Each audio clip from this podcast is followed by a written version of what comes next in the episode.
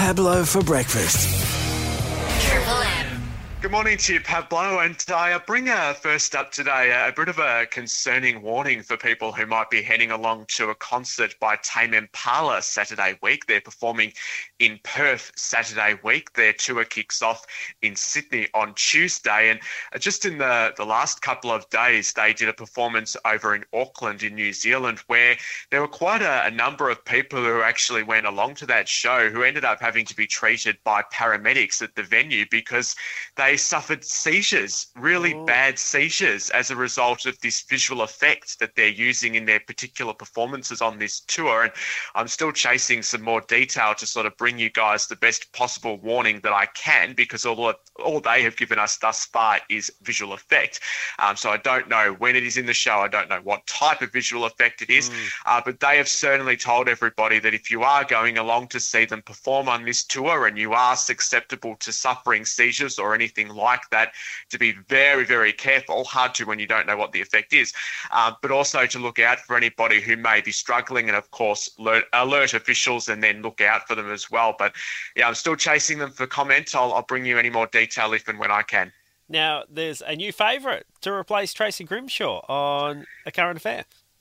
There is, yes. Uh, Chris O'Keefe. Uh, he's a, a, very experienced award winning reporter based over in Sydney. Very, very well liked by the bosses at Channel 9. And it's an interesting situation he had last week because he was actually due to do a, a private screen test behind closed doors on Thursday. And Tracy Grimshaw was out sick Thursday, so he got the call up to actually host the show that night. It all went really well. It's a, a scripted show, so of course everything's going to go according to plan, really, unless something drastic happens. But uh, yeah, all went according to plan, and he's very, very much being touted as her next successor. I still think, though, Sarah Abo and Deb Knight are probably still in the mix.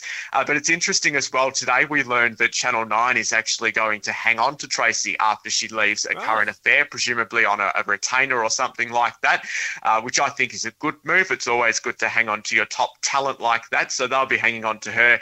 Uh, but we've heard from her directly that next year will sort of be a, a, sabbatical for her and she'll probably come back in 2024. But yeah, that's just the, the latest with Tracy and uh, a current affair at this point in time. Now, Rockwiz, it's getting a reboot.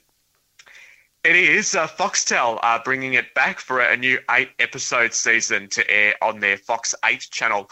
This is next year. Great news, great show, but it is shrouded in a, a little bit of controversy because the host of the show, Julia Zemiro, uh, recently campaigned quite strongly, sort of trying to drum up support for a push to stop Rupert Murdoch from controlling people with his sort of mass media empire. And of course, Rupert Murdoch is the owner of Foxtel, which she will now be appearing on. So, very, very interesting times. Sometimes the old backstory is uh, slightly more interesting than the front story. But uh, look, we wish them all the very best. I'm sure it'll be great. If you want to keep up to date, everything showbiz, entertainment, Jaden Forster, he has you covered. Celebrity Lane One, Instagram and Twitter. Uh, Jayden, it's always good to chat, and we'll catch up in a in a week's time. Catch you then. Thanks, Pablo. Pablo for breakfast.